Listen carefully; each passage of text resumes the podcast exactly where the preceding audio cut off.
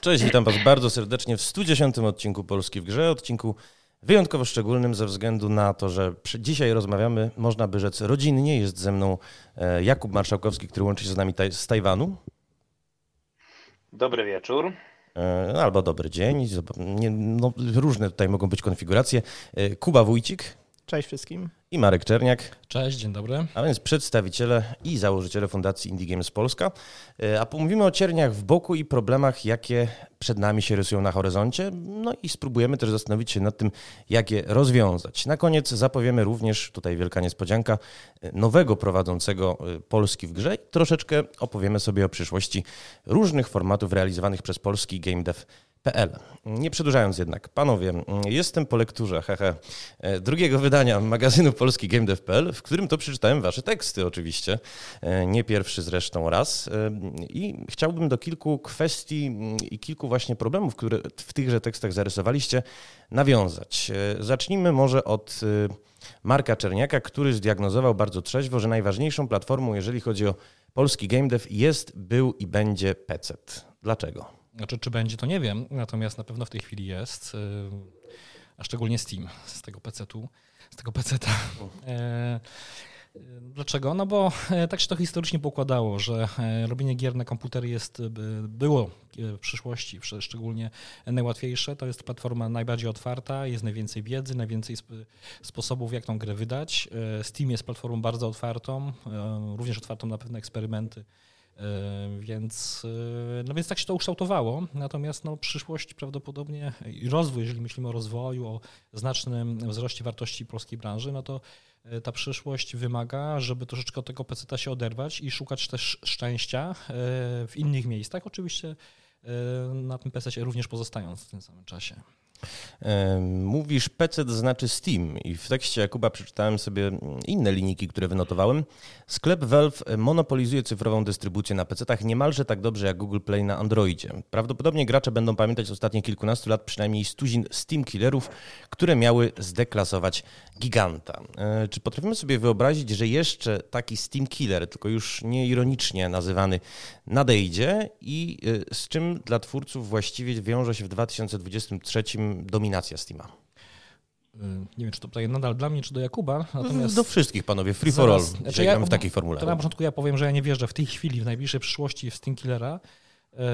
I tu nawet nie chodzi o to, czy ta platforma Steama jest taka fajna, czy tam są takie fajne funkcje, które ciężko e, przenieść, no bo e, Epic Games miał w momencie startu właściwie też e, niby wszystkie rzeczy, wszystkie, wszystkie argumenty miał. Miał graczy z Fortnite'a, których było bardzo dużo, miał dużo pieniędzy, co ważne, żeby inwestować, żeby rozdawać za darmo pieniądze i przyciągać kolejnych graczy, którzy zarejestrują konta na swojej platformie. No ale to się nie udało, w sensie no nadal e, odległość między Steamem a Epiciem to są, to są lata świetlne. E, no Steam ma przede wszystkim społeczność, ludzi, którzy tam zaglądają, dla których to jest takie podstawowe miejsce, że jeżeli myślą o graniu na komputerze, to po prostu odpalają Steama, zaglądają do swojej biblioteki, w której mają po 2000 gier, żeby zobaczyć w co dzisiaj zagramy, ewentualnie jakie gry są zapowiedziane. Są po prostu pewne przyzwyczajenia e, utrwalone wśród użytkowników, których ciężko, ciężko sobie wyobrazić, żeby mieli się z jakiegoś powodu przenieść na inną platformę i uczyć się jej od nowa, e, nowych przyzwyczajeń. No, musiałaby nastąpić jakaś naprawdę poważna rewolucja w dystrybucji gier, w sposobie dystrybucji gier, e, żeby coś innego mogło się pojawić. Ale jak ona miałaby wyglądać na, konkretnie na PC, to w tej chwili trudno mi sobie wyobrazić, ale pewnie Jakub ma też jeszcze inne zdanie. Jakubie, masz jakieś zdanie? Ja bym tu najwyżej odrobinę dopowiedział. Nie, bardzo odmiennego zdania tu nie będę miał. To, co Marek mówi, to raczej się z tym wszystkim po prostu trzeba zgodzić. E, tych potencjalnych Steam killerów, którzy mieli zrobić rewolucję przez ostatnie lata, faktycznie byliśmy w stanie trochę wymienić. Pamiętamy taką historię przecież, że G2A miało dystrybuować gry studiów niezależnych i wyszło jak wyszło. GOG jakoś bardzo mocno świata nie pobił. Mm, Epic, to jakie pieniądze w to wpakowali, to w ogóle jest y, umiarkowanie niedorzeczne, a y, tak naprawdę gry się sprzedają tam tylko te, które są za darmo, a te, które już tam się wrzuci do sklepu i próbuje je sprzedawać, y, nic z tego nie ma. E, gdzieś być może nawet nie odnotowaliśmy tak bardzo, jak bardzo w międzyczasie skurczył się Humble. Humble był przecież kiedyś wielki, a już tak wielki nie jest i tak dalej, i tak dalej. Moglibyśmy to mnożyć. Ja jeszcze być może wymieniłbym tylko jedną platformę, troszeczkę mniej znaną, troszeczkę mniej dyskutowaną. Był taki moment, kiedy Discord ogłosił, że uruchomi sklep z grami i to było jeszcze przed Epiciem e, i, i będzie też te gry dystrybuował na PC właśnie. I tak sobie pomyślałem, że jeżeli ktoś ma tą platformę, gdzie właśnie są gracze, którzy być może szukają dla siebie czegoś nowego do pogrania, a nie tylko szukają newsów na temat tej gry, którą, którą grają od zawsze, czyli to, to by było to złośliwe ujęcie Fortnite'owego na przykład gracza, którego ma Epic, to, to taki gracz szukający, taki gracz mogący zainteresować się czymś nowym byłby właśnie na Discordzie. I Discord zrobił jakiś nieduży falt start z tą sprzedażą gier i też temat zwinął, więc y, nie udało się, tak? Nie udało się w, międzyczasie jeszcze wymieńmy Google'owi, chociaż tam podejście jest trochę inne, bo, bo to miała być chmura, bo to miała być, no tam miał być ten najgorszy model, tak, bo połączenie opłaty za abonament z kupowaniem gier, czyli może to było właściwie tu problemem. No i pewnie dochodzimy na koniec, że jeżeli komuś gdzieś na PC udało się jak nogę w drzwi włożyć, to byłby to Microsoft i Game Pass, I tu jest pewnie to, co Marek mówił, jeżeli ktoś się ma uczyć czegoś nowego, jakiegoś nowego sklepu, to musi pojawić się jakaś zupełnie nowa metoda dystrybucyjna, jakaś e, nowa karta w grze, tak? Bo chyba wszyscy z nas, przynajmniej przez jakiś moment, tego nowego sklepu Game Passowego się pouczyliśmy jednak. E, zaraz do kwestii Game Passa wrócimy. Ja jeszcze tylko dopowiem, że faktycznie Epic wydał niebagatelne pieniądze, bo ponad 300 tytułów już sprezentował graczom za darmo. Baza użytkowników Fortnite'a też była wielka, bo wynosiła w momencie premiery Epic Games Store'a 200 milionów. W dodatku sklep zaoferował większe stawki dla deweloperów. Oddaję teraz głos Kubie Wójcikowi. Tak, ja bym chciał tutaj trochę jeszcze mm, taką inną perspektywę Wam przedstawić, bo dla mnie Steam jest nie tylko platformą dystrybucji cyfrowych dóbr, ale przede wszystkim jest platformą społecznościową. Bo tak nie oszukujmy się, no, wchodząc na Steama mamy dostęp do wszystkiego. Po co mamy czytać e, na przykład strony internetowe, żeby się dowiedzieć, jakie są recenzje gry, skoro wejdę na Steama i widzę dokładnie, jaki jest procent czy dana gra jest udana, czy nieudana. Tak naprawdę, Ale recenzje użytkowników to trochę co innego niż recenzje dziennikarzy. E, zauważmy, że Steam daje też możliwość recenzowania gier dziennikarzom i dziennikarze też na Steamie mają swoje konta kuratorskie IGN, Rock Paper Shotgun i tak naprawdę Chciałbym tu zauważyć, że zagłębiając się w jakby odmęty Steama, znajdziemy tam wszystko. Mamy grupy, które zastępują fora dyskusyjne, mamy kuratorów, mamy streamingi, mamy recenzje. Więc dla mnie Steam jest jakby ogólnie platformą społecznościową, która te dobra cyfrowe do konkretnego targetu graczy daje. Sam jako deweloper widzę, że wiele razy na przykład gracze na Steam Community dają mi informacje o tym, że oni tak naprawdę nie poszukują Facebooka, Twittera, Discorda, danej gry, tak naprawdę chcą mieć wszystkie informacje o danej grze na tej platformie. Od strony dewelopera jesteś w stanie kontaktować się ze swoją społecznością poprzez Steam Announcementy. Jesteś w stanie też e, prowadzić swoje forum dyskusyjne, jeżeli chodzi o graczy, bezpośrednio na Steamie. E, więc tak naprawdę no nie oszukujmy się, G2A czy Humble są tylko i wyłącznie pośrednikami w sprzedaży kluczy Steamowych.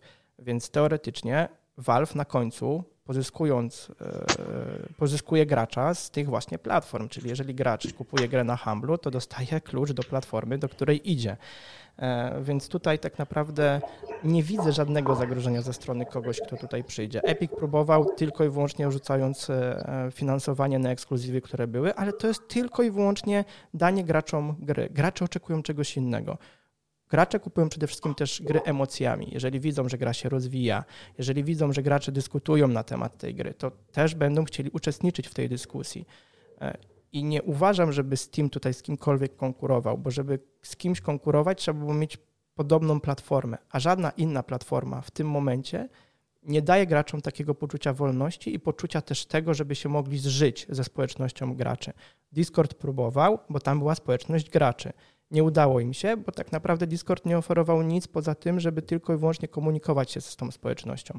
A na Steamie możemy zrobić sobie mody, możemy wrzucić screena, możemy też nagrać swój e, gameplay i wrzucić e, na daną kartę e, gry, gdzie gracze inni mogą to komentować. Więc tutaj mamy jeden wielki ekosystem, który odpowiada na pełne zapotrzebowanie graczy w tym momencie i będzie bardzo ciężko innym firmom wziąć tych graczy ze Steama do swojego ekosystemu. Dobrze, że o tym mówisz, ponieważ Marek... Ja jeszcze, ja jeszcze mhm. to anegdotą dobiję to, co Kuba powiedział, e, bo Steam ma to też wszystko bardzo dojrzałe, wiele lat dopracowane, polerowane, poprawiane, ustandaryzowane. Wszyscy korzystamy ze Steama na różne sposoby, nie tylko do pobierania gra, gier, tak, ale jak potrzebujemy screeny gry skądś wziąć, żeby komuś coś pokazać albo zilustrować, to idziemy po nie na Steama. Albo jeszcze gorzej, wszystkie inne platformy mają informacje o grach zaprezentowane tak źle, że oczy krwawią, jak tam się próbuje coś znaleźć, tak?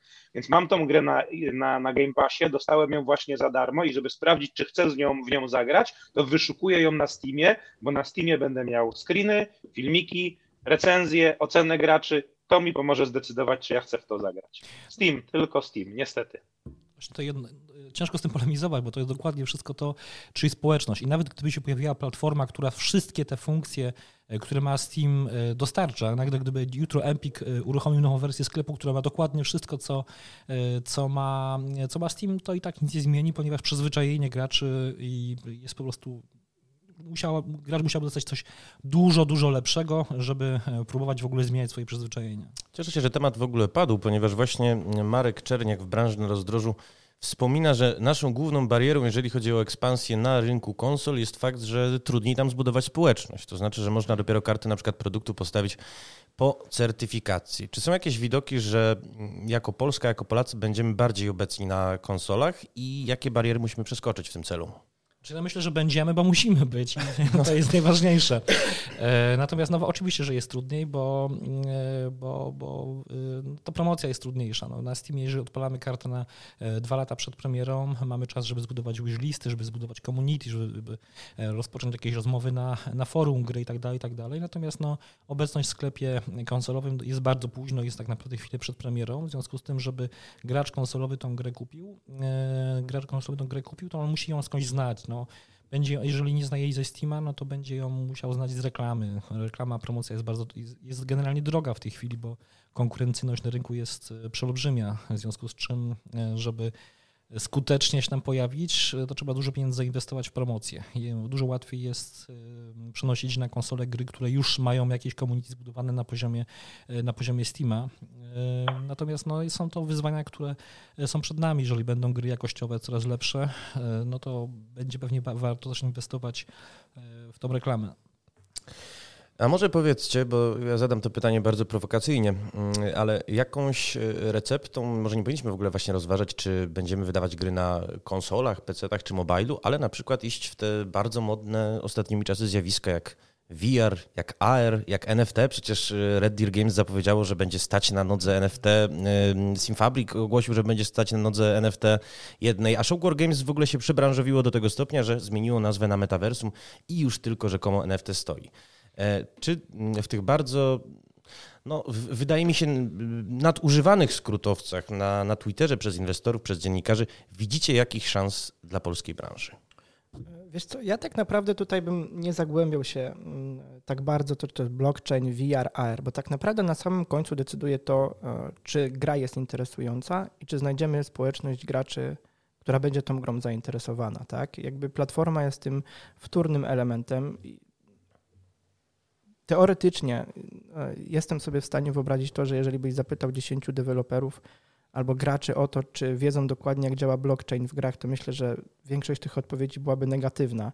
E, gracz chce mieć emocje, a to, czy tam będzie ukryty blockchain, czy to będzie e, Steam, czy to będzie inny element, tak naprawdę tutaj to nie gra roli. Widzimy, że VR, tak naprawdę AR, ja słyszę co roku o tym, że to już jest ten rok VR-u, to już jest ten rok VR-u mija rok, mija rok, znowu są te same słowa. Podobnie jest z blockchainem. No tutaj nie mamy jakby e, bardzo dobrych sukcesów, które, do których można się referencyjnie przybliżyć. Wręcz jest coraz więcej negatywnych informacji, jeżeli chodzi o, o blockchain i o to, co się z tym, e, z tym dzieje. Ja nie jestem ekspertem, więc nie chcę wchodzić tu głęboko, bardziej mówię jako gracz. Nie chciałem za bardzo wchodzić, ponieważ panowie, to są chyba tematy, które powinniśmy zbyć krótkimi i podyskutować o czymś ważnym. Znaczy, z tych trzech rzeczy wymienionych właściwie tylko VR to jest jakiś rynek, który w ogóle istnieje, tak? tak. E, no i ten rynek istnieje, w, e, jesteśmy w, chyba za kilka dni jest premiera PSVR 2. PSVR 2. Tak. Wiele osób, które już grało, mówi, że to jest coś wow. Ja nie wiem, nie widziałem. No miejmy nadzieję, że będzie coś wow i który pobudzi jakąś nową sprzedaż, nowe zainteresowanie. Osobiście w to nie wierzę, ale chciałbym się pozytywnie zaskoczyć. E, generalnie w tej chwili VR właściwie wisi komercyjnie na jednym urządzeniu, czyli na Questie dwójce. E, a Quest 2 wisi na jednej osobie, czyli na szefie Facebooka, dla którego to jest takie ukochane dziecko i budowanie jakiejś tam wizji metaversu. Ja nie, w tej chwili no, rynek jak jest jaki jest, to nie są wielkie, e, wielkie ilości gier, które da się nam sprzedać, znaczy nie są wielkie w porównaniu ze Steamem. E, ta sama gra, która chyba jeden z większych sukcesów polskiej VR-owej, już pomijałem Superhota, mm. bo to już mhm. troszeczkę stare dzieje można powiedzieć, ale... The Wizards? Green... Green, green, green? Y, Boże. Jak, green jak Hell VR. Jak? Jakub? Green Hell VR. Tak jest, A, no, Green Hell. Tak mhm. porównamy sobie e, sprzedaż tej gry w wersji PC-owej do sprzedaży VR-owej, to nawet mimo, że ten VR to są w ogóle rekordy, e, mhm. rekordy, no to to są w ogóle nieporównywalne liczby. E, w związku z czym coś tam się da sprzedać i to można na tym sobie fajnie pewnie małą spółkę, spółkę rozwijać, natomiast to nie są, nie wiadomo jak wielkie, jak wielkie liczby nawet jak mówimy o tych rekordowych, a przecież każdy chciałby mieć, te rekordowe wyniki, ale większość nie będzie ich miała. E, no i jeżeli VR też się rozwinie, to, to pewnie znajdzie się na, e, na celowniku zainteresowania wielkich wydawców, którzy tam wprowadzą znowu wielkie IP i trochę tych mniejszych, e, mniejszych wypchną. No więc poczekajmy, co się wydarzy z PlayStation VR 2, czy to pobudzi jakiś nowy rynek. Póki co, no jest jak jest. Jakub, ty masz pewnie liczby jeszcze jakieś dokładniejsze. Czy jakichś bardzo dokładnych nie? Ja myślę, że dobrze to opisałeś. Podsumowując w trzech słowach, po prostu powiedziałbym, że VR to się zrobiła taka stabilna nisza w tej chwili. Nisza, czyli nieduża, stabilna, czyli gdzieś tam robiąc odpowiednie tytuły, można tam jakieś pieniądze zarobić. I faktycznie może ten PSVR 2 będzie game changerem. Trochę o tyle inaczej jest, że ten PSVR 1 to była taka trochę niskopółkowa zabawka, a teraz ten, ta dwójka ma być dla odmiany zupełnie z górnej półki, może tu coś jest nowego. AR możemy podsumować w sumie jeszcze krócej, e, zupełnie nie istnieje. Nie ma hardware'u, w którym można by w tym grać, nie ma platform, nie ma gameplayu, który na AR by się sprawdzał i nie ma właściwie chyba nikogo, kto chciałby w to grać. AR funkcjonuje tylko w głowach, nie wiem, dziennikarzy, urzędników, może jakichś inwestorów, ale to, to jest zupełnie, e, zupełnie nierealne. Natomiast e, wszystkie NFT, blockchainy czy inne te historie, ja mam z tym taki problem, że to tak naprawdę nie odpowiada na żadne potrzeby nikogo w branży. Na żadne potrzeby graczy to nie odpowiada, na żadne potrzeby deweloperów to nie odpowiada i właściwie nie wiem do końca po co miałoby się to dziać. A z drugiej strony ja jeszcze sobie trochę mm, porozmawiałem z ludźmi, którzy próbowali w mm, blockchainowe gry pograć i na przykład komentowali, że no kiedyś to było fajnie, a teraz już nie jest fajnie, bo, bo już nie ma graczy, już siedzą tam tylko i wyłącznie w tych grach sami inwestorzy. Wytłumaczę, jak ja rozumiem ten język, którym tu się posłużyli. E, gracze to byli ci frajerzy, którzy przynosili pieniądze, na których można było zarabiać, a inwestorzy to są ci gracze cwaniaki, którzy te pieniądze od tamtych frajerów chcieli E, wyciągać. Jeżeli coś Wam to przypomina, to, to nie są to dobre skojarzenia zapewne, więc ja nie widzę tego, nie, bardzo nie. Amen. Natomiast w kilku miejscach magazynu, ale też podczas e, kilku konferencji, podcastów, jakie, w jakich miałem przyjemność brać udział, e, tudzież jakie nawet prowadziłem, padła taka teza, że być może stoimy u progu w ogóle zmiany myślenia o, o dystrybucji gier, ponieważ w związku z tym, że e, coraz większa jest ich liczba publikowana na każdej platformie, e, być może powinniśmy się skupić na grach y, abonamentowych. No, przypomnę, że Game Pass ma już 25 milionów użytkowników, y, bibliotekę liczącą bodaj ponad setkę tytułów, e, a przecież w kolejce y, po nasze zainteresowanie czekają i PlayStation Plus, i Apple Arcade, i GeForce Now, EA Play, Ubisoft Plus, Google Pay Pass, Amazon Luna, Amazon Prime Gaming i tak dalej i tym podobne. E, czy to Netflixyzacja, proszę to dziwne słowo, gier, czy jakie stawia przed nami wyzwania i czy jesteśmy na nią gotowi? To może zaczniemy od Marka Czerniaka, bo to jego konik. Ha.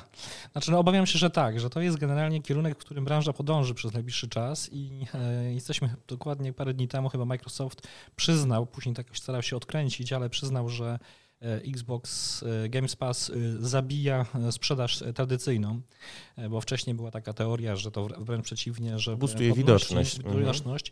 Przy czym to do końca nie było wiadomo, czy to zabija widoczność, czy to zabija sprzedaż na właśnie na platformie Xbox, czy na całym rynku. Wydaje mi się intuicyjnie, nie mam żadnych danych, że zabija raczej w pierwszej kolejności właśnie zabija sprzedaż na, na Xboxie. Natomiast no, myślę, że to jeszcze trochę potrzeba czasu, aż się pojawią jakieś raporty, jakieś analizy, zobaczymy jak to, jak to wygląda. No i czy jesteśmy gotowi? To jest właśnie pytanie, bo jeżeli się okaże, że, że, że że tak powiem, abonamenty zwyciężą i to będzie sp sposób dystrybucji, e, dystrybucji gier wideo, no to to zmieni wszystko. Ponieważ e, jeżeli nie będziemy w stanie sprzedawać gry e, na premierę od nie zdobywać pieniędzy od sztuki, tylko będziemy, e, będziemy robili to tylko i wyłącznie w sposób abonamentowy, no to będziemy uzależnieni w 100% od tego, czy e, kuratorzy Xboxa będą chcieli naszą grę do abonamentu, czy nie będą chcieli, albo innego systemu dystrybucyjnego, jakie pieniądze możemy otrzymać. No i to troszeczkę chyba Będziemy troszeczkę jak w branży filmowej, prawda? No tutaj nie jestem ekspertem w branży filmowej, więc trochę zgaduję, że jeżeli mamy kontakt z Netflixem na wyprodukowanie dla nich serialu, no to wiemy, jaki mamy budżet, ile zarobimy i możemy to wyprodukować. Tu może być podobnie, że mamy kontrakt z, z Microsoftem na wyprodukowanie gry pod pasa. E, no i musimy się w tym budżecie zmieścić, musimy na tym zarobić jeszcze, żeby e, to miało sens, a już nie będziemy mogli liczyć na jakieś takie wielkie sukcesy sprzedażowe typu setki czy miliony sztuk w takiej sprzedaży bezpośredniej, no to koło właściwie zamknie się jeszcze, jeszcze mocniej, jeżeli pojawi się abonament od Steama. Troszkę plotek o tym jest, że Steam może przygotować system abonamentowy z grami. Steam ma najlepszy dostęp do wiedzy, do analityki, jeżeli chodzi o to, jakie gry są, się gra, jakie są reakcje, jakie są czasy gry i Steam, gdyby przygotował własny abonament w oparciu o te, o te dane, które on posiada, o swoją analitykę, to to mógłby być jakiś tam killer. Mówi się, że taki system abonamentowy mógłby być w dużym stopniu skierowany do użytkowników e, Steam Decka, bo to jest tak troszeczkę zmiana, że Steam posiada własną platformę w tym momencie. E, I, no i zobaczymy. Pod tym względem mm, tu nie ma dużo optymistycznych e, informacji. Nie wiem, jak ty Jakub to widzisz, bo też to analizowałeś. E, ja bym chyba jednak na to patrzył odrobinę inaczej. To znaczy tak, jeżeli 25 milionów odbiorców jest abonentów Game Passa, no to oczywiście gigantyczna liczba, dopóki jej do niczego nie przyłożymy. Jeżeli przyłożymy ją do tych statystyk, które mówią, że na świecie jest 2 miliardy graczy, to 25 milionów z 2 miliardów to to są drobne. E, tu oczywiście należałoby się od razu obudzić, no ale Jakub, co ty za głupoty opowiadasz, te dwa miliardy, to przecież to są w większości gracze mobilni, free-to-playowi na tych wszystkich rynkach schodzących, e, nasze teściowe i tak dalej. No właśnie, no bo graczy jest bardzo dużo, bardzo różnych e, i wbrew pozorom gracze nie przepływają moim zdaniem aż tak bardzo z jednego, nie wiem czego, basenu do drugiego. E, ten odbiorca, który się decyduje na abonament Game Passa, to jest e, taki gracz jak my, no 40-letni, mający pracę i stały dochód i wcale nie tak dużo czasu, który wieczorem chce sobie wziąć jakąś grę z Game Passa i wygodnie godzinkę w nią pochrzmątać, tak? To w moim zdaniem, w mojej, w mojej opinii to nie generuje żadnej konkurencji dla na przykład tego gracza, który jest 15, e, 18 czy nawet 22-latkiem e, na dorobku, który szuka wyprzedaży Steamowej, żeby sobie kupić E, trochę taniej grę do, do pogrania ze Steama i takich, e, takich grup, takich kohort, jak sobie ktokolwiek po, po nazywamy, bylibyśmy w stanie e, wykazać zupełnie wiele. Więc na razie ten, ten Game Pass, ten abonament popłynął wreszcie trochę w ten błękitny ocean, zdobywając tą grupę odbiorców dosyć łatwo i dosyć swobodnie która dla niego była właśnie tą docelową, tą dogodną do zdobycia i to się w którymś momencie nasyci, przestanie rosnąć. Wszystkie usługi abonamentowe tak działały, jak sobie na to patrzymy. E, nie, nie wydaje mi się, żeby to generowało natomiast zagrożenie dla, dla Steama, dla nie wiem czego jeszcze. Zagrożenie może nie, ale czy nie jest tak, że, bo to jest coś, o czym Marek pisał i w magazynie i często mówi, czy może nie stoimy u progu odkrycia jakiegoś nowego odbiorcy, nawet nie tyle w związku z tym, że jakby pojawi się wkrótce jakiś nowy hardware czy, czy nowy soft, tylko może właśnie dlatego, że e, coraz bardziej on z naszych stołów znika. To, bo może jeszcze tak dodam, e, Jakub, zgadzam się, że to jest troszkę inna grupa odbiorców, tylko że ten abonament nie jest drogi. To nie jest tak, że 20-latka e, nie stać na zapłacenie abonamentu w Xbox Passie, bo to nie są duże pieniądze, to jest wartość, nie, na co to przeliczyć, na piwa, a to jest ile wartość kilku piw tak naprawdę, więc to nie jest tak, Pamiętam, że... jak byłem 20-latkiem i ktoś mi mówił, że coś jest wartością kilku piw miesięcznie, ja, ja ich nie miałem, więc... No, Okej, okay, ale to nie jest tak, że to jest jakiś bloker, że, to, że usługa nie wiadomo ile kosztuje, ona nie jest droższa niż Netflix, nie? E, to jest... No nie, tylko zobaczcie, wymieniłem tutaj przed chwilą tych abonamentów kilkanaście, a jeszcze przecież opłacamy wszyscy właśnie Netflixa, HBO, Disneya i różne inne telewizyjno-serialowe. E, no tak, więc już teraz jest tego To się musi uporządkować w jakiś sposób na pewno, natomiast no, to jest, y, y, okład Xbox Pass jest najpopularniejszym, jeżeli chodzi o gry. E, Pominijmy na chwilę to, że ja płacę za 8 abonamentów za, e, jeżeli chodzi o, o filmy i seriale, mhm. bo to jest naprawdę już powoli się zaczyna robić nie do zniesienia, e, jeżeli chodzi o to nawet gdzie znaleźć jakiś serial, bo on wciąż wędruje między usługami, ale zostawmy to na boku. Wydaje mi się, że jednak mimo wszystko ten Xbox jest jakimś zagrożeniem, E, szczególnie w wersji PC-owej, jeżeli chodzi o Steama. Natomiast jeszcze tego nie widzimy. To się tak naprawdę jeszcze potrzeba trochę czasu. Jeszcze w tej chwili skupiamy się na korzyściach, bo te korzyści też są. Jeżeli gra jest ogłoszona, szczególnie gra indie, jest ogłoszona, że będzie w pasie, to, to widoczność, którą zapewnia Xbox jest e, tak duża, że to się przekłada na wzrost zainteresowania grą na wszelkich innych platformach, ponieważ gracze, którzy nie grają na Xboxie, nie grają w tej usłudze, e, odnajdują, a widzą ją w mediach, odnajdują ją w swoich kanałach dystrybucyjnych, Natomiast y, wydaje mi się, że to jakieś zagrożenie mimo wszystko jednak jest y, dla tego grania PC-owego, ale poczekajmy to jeszcze z tym wyrokiem rok, dwa. A wracając do pytania Mateusza, o które zapytał, no tak, ja zdecydowanie uważam, że tu się coś wydarzy, że w sytuacji, kiedy e, mamy w tej chwili e, premiery nowych telewizorów, e, które mają już fabrycznie za, za, zainstalowanego Games Passa, to powoduje, że mm, kupno konsoli może się okazać bez sensu, bo jeżeli mam to bez dodatkowego sprzętu, bez dodatkowego wydatku 1000 czy 2000 zł na konsolę, e, a mam dostęp do, do, do, gier, to to może dla wielu e, użytkowników być wystarczające. Tutaj jest w tym oczywiście też takie zagrożenie, że w tej chwili przez Xbox Games Pass są tylko te gry abonamentowe. Tam nie możemy chyba przez ten telewizor zagrać gry, którą sobie kupimy po prostu e, w sklepie Xboxa. Mamy tylko dostęp do tego, co jest w abonamencie przez, przez clouda puszczone. E, jeszcze jest, też za wcześnie, aby powiedzieć, jakie będą konsekwencje dla rynku w związku z tym, bo te masowe to te telewizory się dokładnie w tej chwili pojawiają na rynku. E, teraz dopiero Samsung wprowadza do wszystkich swoich linii e, zainstalowanego Games Passa domyślnie. Więc myślę, że warto obserwować, zobaczyć, jakie będą tego konsekwencje. No i potrzeba roku, dwóch, żebyśmy zobaczyli, co z tego wynika. Ja tutaj chciałbym jeszcze też dodać, że ja wierzę w taką ideę jednego urządzenia mu już postaram się wytłumaczyć, o co mi chodzi. Tak naprawdę ja jako gracz, trzymając na przykład w ręku telefon, chciałbym móc grać na telefonie w to samo, co potem wrócę do domu, przerzucę sobie na telewizor, tak? E, czy będę mógł przerzucić sobie na każdą dowolną platformę, którą będę, będę chciał. Nie ukrywam, że teraz tak naprawdę będziemy mieli bardzo ciężki czas, jeżeli chodzi o kryzys w branży, o kryzys finansowy, o inflację, które spowodują, że gracze tak naprawdę będą też przede wszystkim starali się oszczędzać na rozrywce tak jak Marek wcześniej wspomniał, no mamy mnóstwo platform, jeżeli chodzi o dystrybucję filmów, tak? Mamy Netflixa, mamy HBO, mamy Amazona, wchodzi jeszcze kolejna platforma. No tak naprawdę mamy multum aplikacji związanych z pracą zdalną, Mitsa, Zooma, tak naprawdę tych aplikacji jest przeogromnie dużo i ogólnie uważam, że żyjemy w świecie, w, których, w którym treści dostarczane przez e, media społecznościowe, czy ogólnie poprzez różne miejsca, tych treści jest zdecydowanie za dużo. Tak naprawdę rywalizujemy o czas użytkowników. E, a tak naprawdę nie oszukujmy się, w tym momencie jakie urządzenie jest najczęściej w rękach ludzi? No tak naprawdę telefon. Z telefonem wychodzimy do sklepu, bo mamy tam listę zakupów na telefonie, oglądamy Netflixa, bo mamy filmy, gramy w gry mobilne, więc tak naprawdę tutaj uważam, że telefon, jeżeli będzie dostarczał takiej samej jakości, jeżeli chodzi o to, jak wygląda rozgrywka, e, czy rozgrywka wygląda tak samo na konsolach, to wtedy będziemy mieli tego game changera. E, oczywiście Steam Deck jest idealnym na ten moment moim zdaniem urządzeniem do tego, żeby konsumować treści, jeżeli chodzi o grę, bo możemy sobie na Steam Decku zainstalować Game Passa i grać w cloudzie, jeżeli chodzi o gry Xboxowe. Natomiast e, no, w sumie teoretycznie Xbox też daje taką możliwość grania na, na telefonie, natomiast to jest dalej cloud, tak?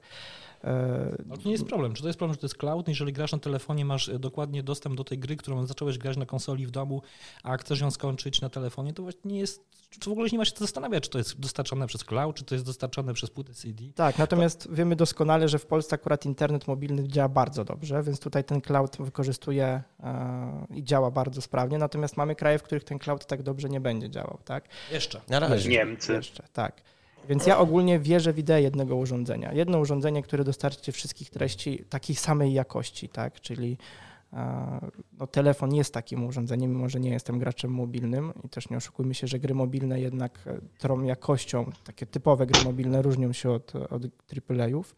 Natomiast e, no, walczymy o czas e, ludzi a ten czas przede wszystkim spędzają na telefonach, więc nawet w domu. Zresztą sami doskonale wiemy, że w domu siedzimy e, i są pary, które tylko na telefonie siedzą i oglądają w tym, czas, w tym samym czasie filmy, tak? bo na przykład nie mogą się dogadać, jaki wybrać serial na telewizorze, więc jedno ma jeden telefon, drugie ma drugi telefon. A telewizor wyłączony. To, to jest tak. jakiś wątek autobiograficzny, Kuba?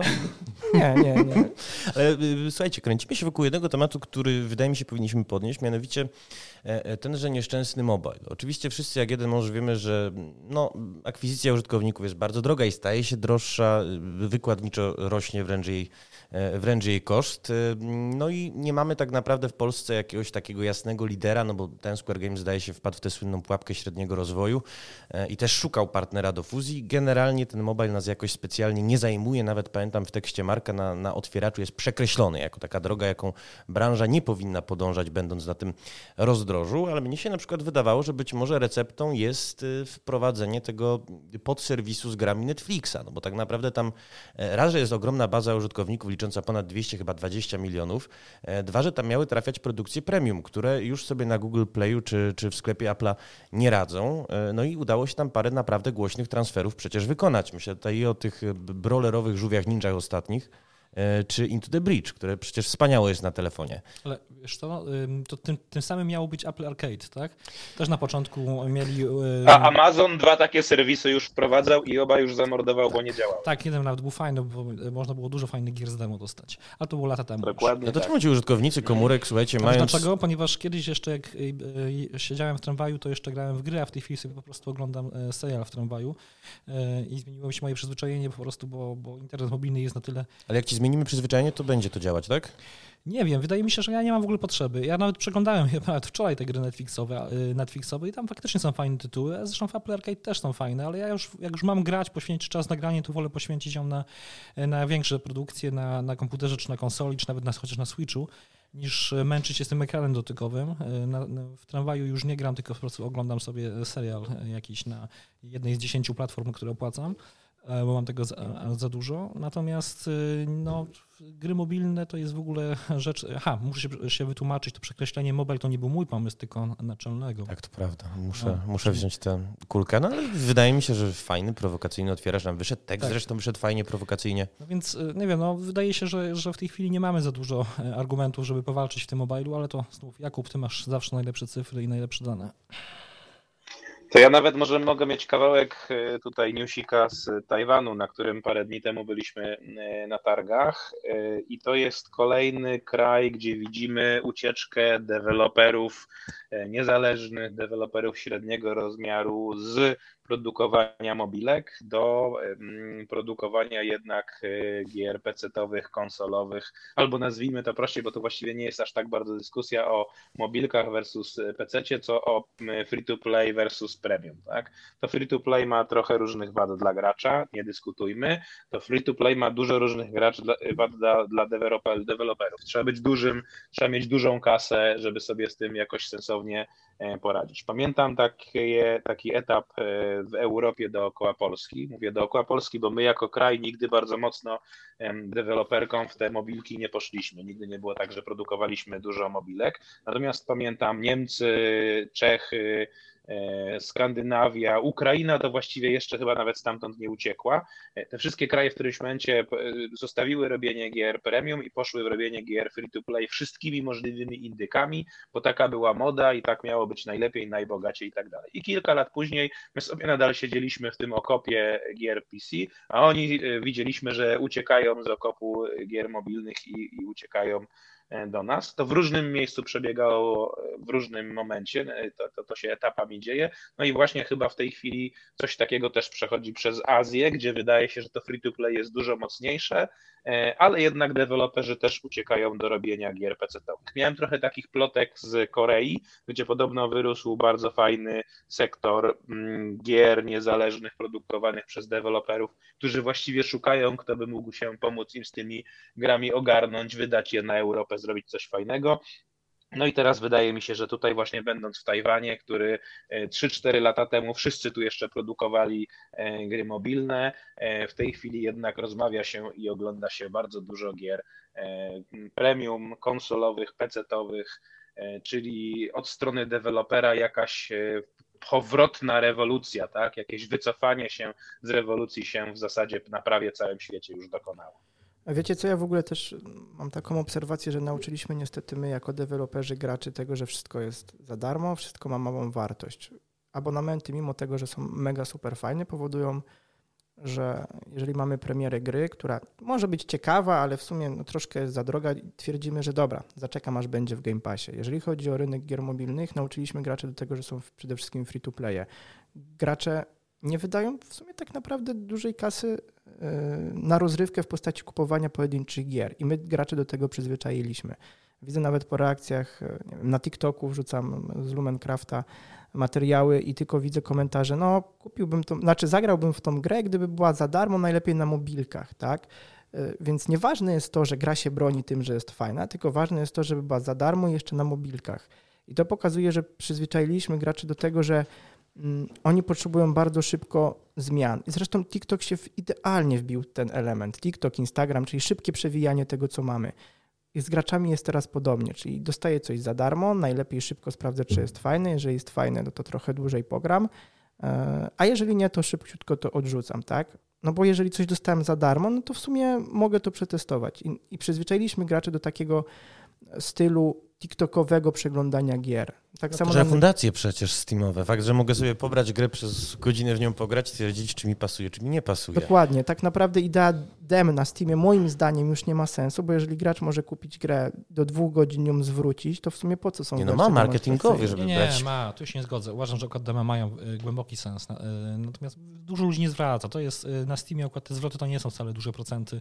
Jednak jak ktoś się decyduje kupić, to już kupuje. Nawet jeżeli ma wystawić negatywa. Ja was, Natomiast chcę jeszcze... dopytać tylko Kubę, czy na pewno tak jest, bo z drugiej strony przecież e, ja sobie absolutnie zdaję sprawę, że część odbiorców jest przyzwyczajona do tego, że kupuje gry z bundli, wcześniej dostawała je za darmo, nie wiem, wraz z ulubionym magazynem e, i tak dalej i tym podobne, ale wydaje się, że e, widzimy co roku na Steamie nie tylko rosnącą liczbę gier, nie tylko rosnącą liczbę użytkowników, ale też coraz większą sprzedaż poszczególnych tytułów. I tutaj może do Jakuba pytanie, czy ten mój domysł, że jednak jest coraz więcej płacących odbiorców i że ten tort się staje coraz większy, jest właściwy? Nie ma takich danych, Steam nie dzieli się żadnymi swoimi danymi, nigdy się nie dowiemy. Ale wiecie co, na przykład ja chciałbym do tego wrócić. Zobaczcie politykę cenową Electronic Arts kilka lat temu. Mhm. Skupiamy się teraz na grach game as, a, game as a service, multiplayer, to jest przyszłość, przyszłość branży. I co mamy teraz? Wychodzi Dead Space, remake, super oceny. Wychodzi Hogwarts Legacy, gra single player, super oceny. Jednak wraca ta tradycja do tych gier takich, które jednak są grą premium, za którą trzeba zapłacić, e, bo to nie jest bo ten jakby rynek multiplayerów i gier otwartych już też się przesilił. I uważam, że zawsze jest przesilenie. Będzie tutaj podobnie. Wrócimy znowu do gier singlowych, będą tylko wychodziły gry singlowe, znowu będzie przesilenie i zmiana zmiana trendu. Zmienność rynku jest rzeczą e, stałą, że zawsze się będzie zmieniać i zawsze będziemy mieli mody na takie gry albo na inne gry. I nowe paradygmaty. O, no tak jest, nasze ulubione słowo. Też ulubione słowo, słuchajcie, to wewnętrzny dowcip. E, A ja bym cały czas podkreślał, że to są jednak po prostu różne sektory rynku i, I właśnie... wrzucanie tego do jednego wora, traktowanie, że to wszystko są gry, w związku z tym to wszystko są gracze i ten sam gracz gra w kulki na Marek jest niepocieszony, bo mu zabierasz kwestię. Tak, bo dokładnie do tego, tak, no. do tego, zmierzałem, że to jest po prostu inny odbiorca na TikToku, który klika, e, dlatego też zawsze e, to jest zawsze pytanie, na ile TikTok jest skuteczny w, e, w promocji gier.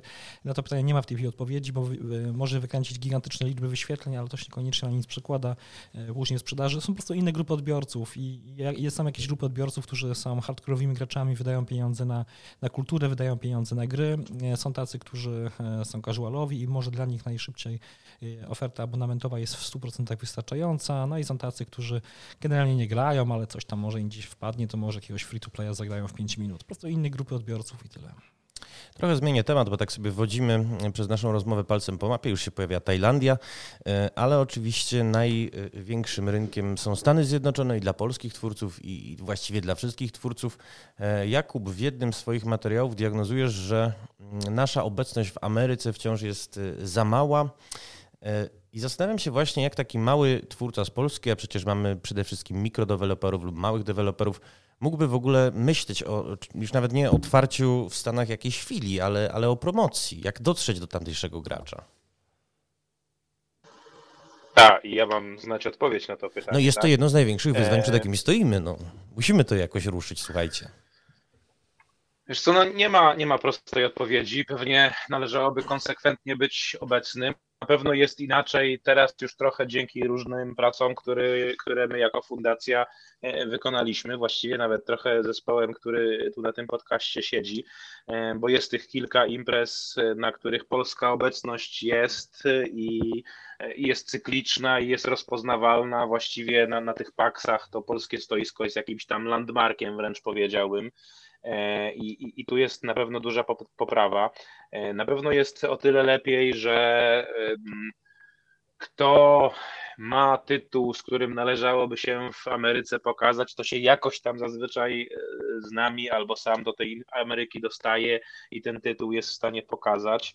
I to jest może troszeczkę sufit tego, co jesteśmy w stanie osiągnąć z Polski, bez otwierania oddziałów w Ameryce, bez, bez, bez budowania tego w inny sposób.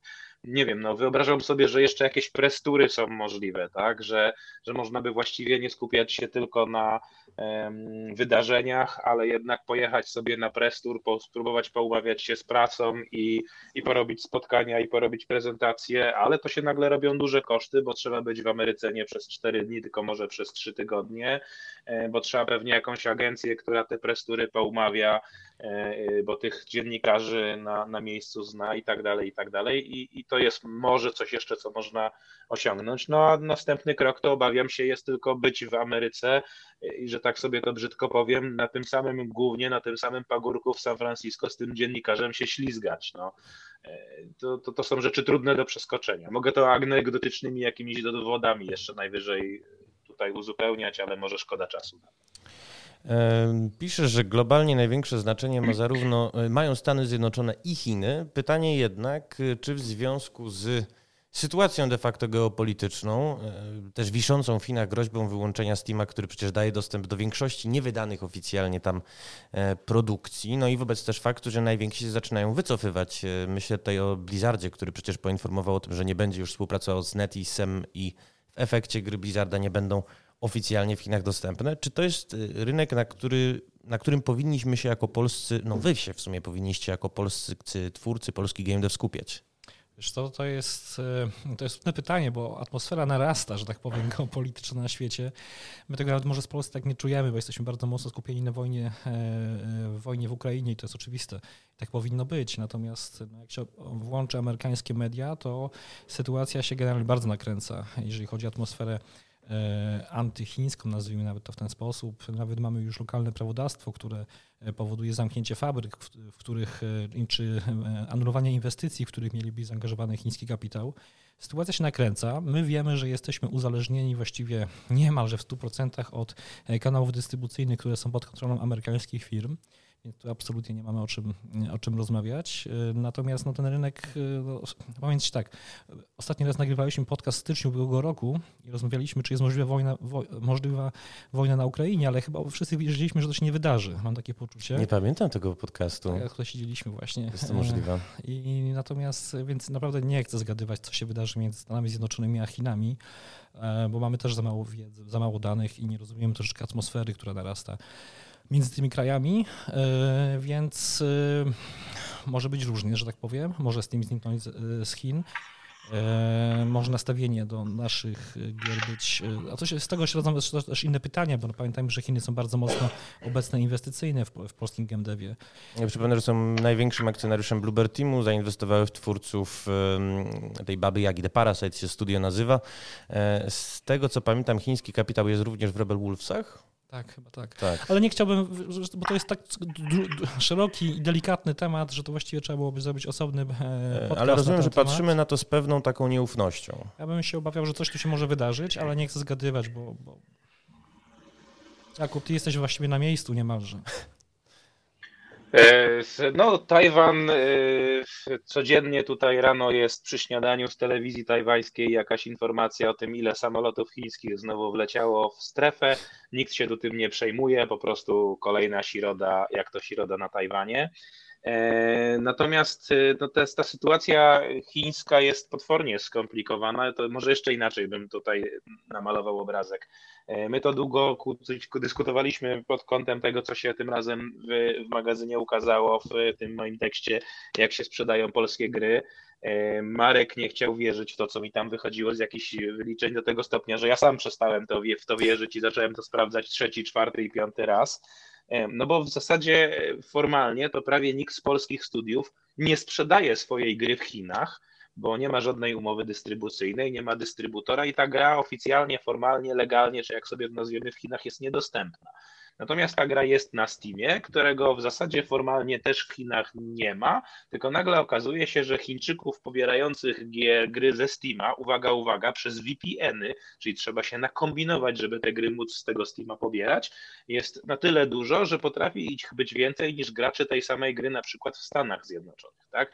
Więc nienormalność tej sytuacji jest e, tak niebywale e, zagmatwana na wielu poziomach, Chińczycy naród bardzo dumny, a jednocześnie bardzo praktyczny, czyli tu napiszą hejterskiego, hejterską recenzję, e, czemu ta gra nie ma chińskiej wersji językowej, a tu, e, tu ci napiszą, że czemu się śmiejesz z ich przywódcy, to jest absolutnie niedopuszczalne, a tu będą ignorowały sytuację w swoim kraju przez instalowanie VPN-a, żeby pobrać gry ze, ze Steama. To są, to są procesy tak skomplikowane i tak zawiłe, że my absolutnie nie jesteśmy w stanie przewidzieć tego, co się może wydarzyć. Poza tym, że może się wydarzyć absolutnie wszystko, bo no, w 2019, jakbyśmy sobie spróbowali prognozować te nadchodzące trzy lata, to do czubków by nas zabrali, nie? A wtedy Fundacja Indie Games Polska przecież powstawała. Panowie, ja jak Blizzard proponuje opuścić Chiny, mamy już wcale niewiele czasu tak naprawdę na tę rozmowę, a chciałem jeszcze dwa przynajmniej wątki z wami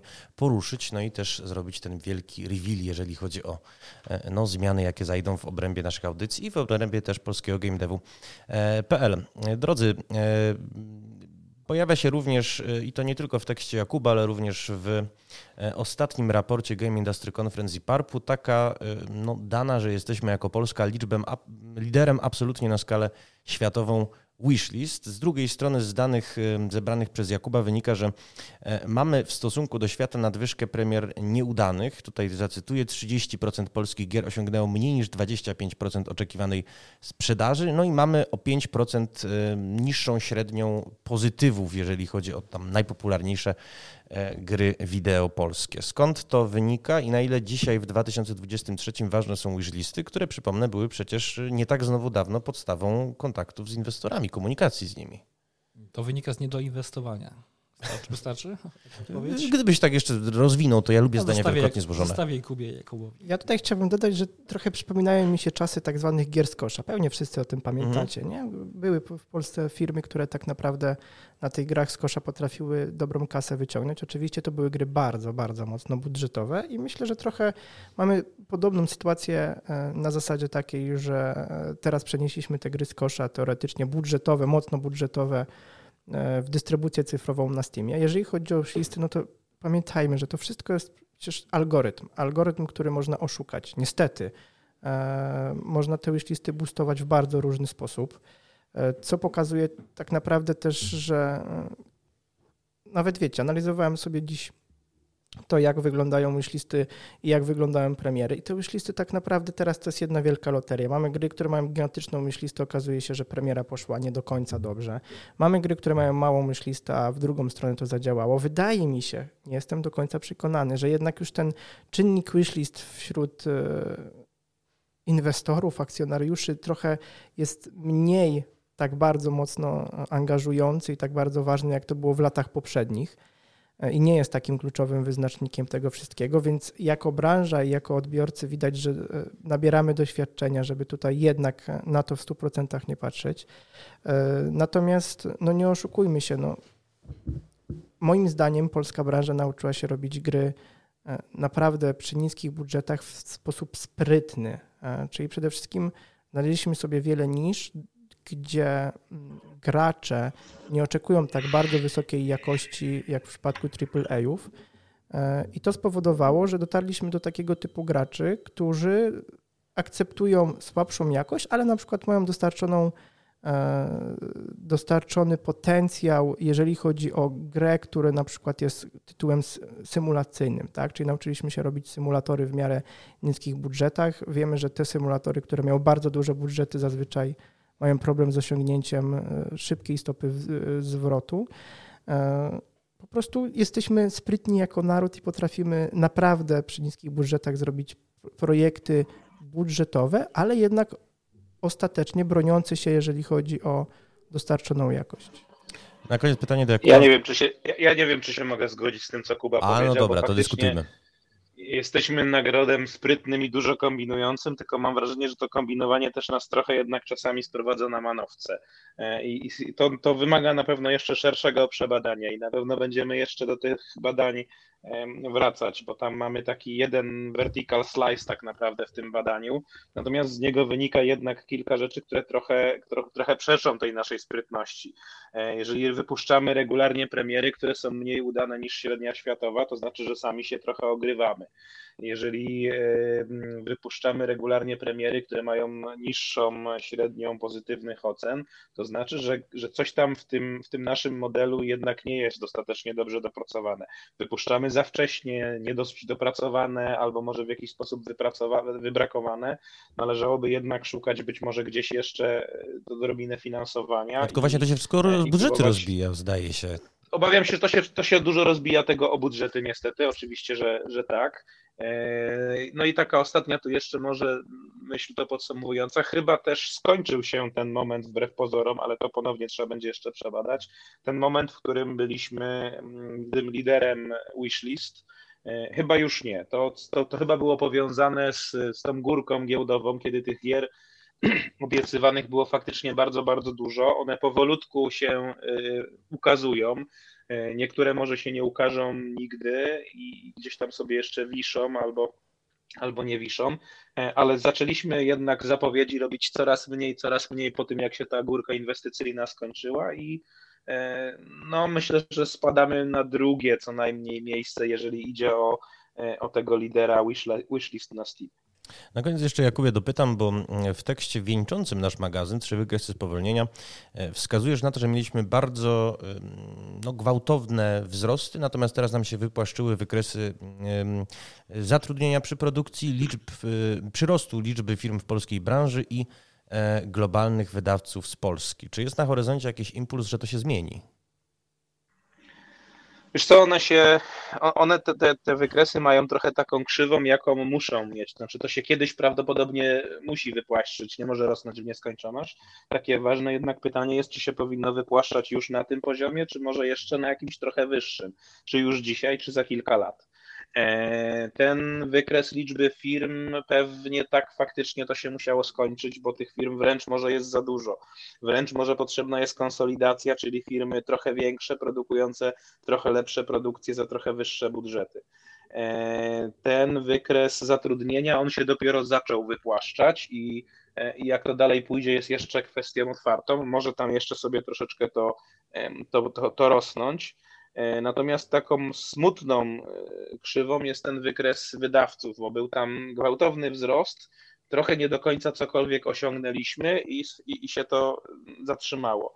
Ja już troszeczkę widziałem danych y, na kolejny rok, których tam jeszcze nie do końca mogliśmy podsumować, ale mniej więcej mam wyobrażenie, jak to będzie wyglądało, gdy do tego wykresu wydawców dodamy kolejny rok, więc ta piękna krzywa w kształcie litery S tam się troszeczkę zaburzy, e, wzrost się robi w 2022 roku jeszcze odrobinkę wyższy, więc może idzie jakaś druga runda, może coś tam się jeszcze dzieje, natomiast no, do każdego takiego wykresu być może należałoby dorysowywać jakiś drugi wykres, tak? Czyli patrząc sobie na przykład na tych e, polskich globalnych wydawców, należałoby sobie spróbować zrobić jakiś wykres, e, co oni właściwie osiągnęli, tak?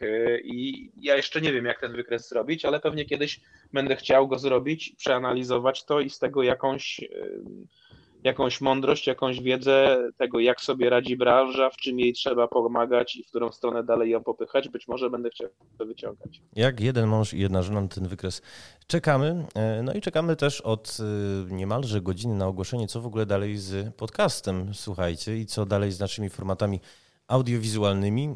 E, czy ktoś chciałby zacząć w ogóle? Ja myślę, że ty możesz to podsumować. Ja mogę to podsumować. No, nie jest to dla mnie komfortowa za bardzo sytuacja, ale może zacznę od tego, że bardzo Wam serdecznie i tutaj się zwrócę do naszych odbiorców przede wszystkim. E, dziękuję za to, że tych 110 odcinków e, z niżej podpisanym, żeście wytrwali, chociaż nie było to łatwe i że udało nam się naprawdę w ciągu tych 110 odcinków zaprosić tutaj, no nie boję się wielkich słów, naprawdę kwiat rodzimej branży. No i oczywiście jako polski game dev chcemy te mm, tradycje kontynuować.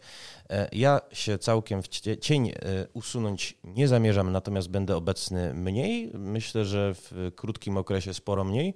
E, natomiast przejmie, nie wiem czy mamy jakieś werble na konsoli, chyba nie mamy, więc ograniczę się do oklasków. Przejmie pałeczkę i mikrofon już niedługo obecny podczas naszej dzisiejszej audycji Jakub Marszałkowski. Tada.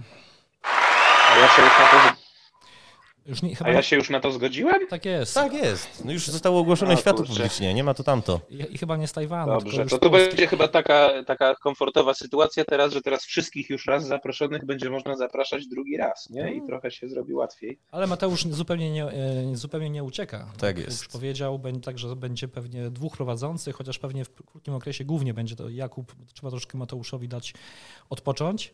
No i przede wszystkim Mateusz zostajesz przy swoim Hall of Fame, tak, jest. To znaczy m, udało nam się zrealizować na razie 15 odcinków, ale mamy jeszcze gości i gości w zapasie na, no myślę, że całkiem wiele. E, Pomimo wyśrubowanych standardów, jakie się staramy przykładać, bo musicie wiedzieć, że absolutnie każda, dyskus, e, każda kandydatura jest e, no, głęboko przez nas analizowana. Także też już z tego miejsca zapraszam na kolejne odcinki. Kiedy się one odbędą, no cóż, zobaczymy. Kolejny Trochę spoiler, no bo jednak nie, ile było już e, No, mieliśmy, opublikowanych? trzy, 12 mieliśmy, chyba, już trzy, tak? mieliśmy już trzy sezony po pięć odcinków. Kolejny sezon pewnie też będzie miał pięć odcinków, ale no pewnie obstawiałbym, że to będzie pewnie jesień. No to zobaczymy. W takim razie słuchajcie, do zobaczenia ze mną, do usłyszenia ze mną i z Jakubem przede wszystkim.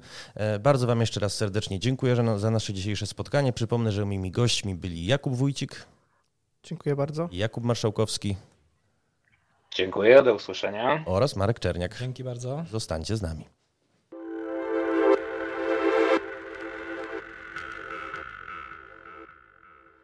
Partnerami naszych audycji są Totalizator Sportowy, Fundacja Orlen i Fundacja ARP.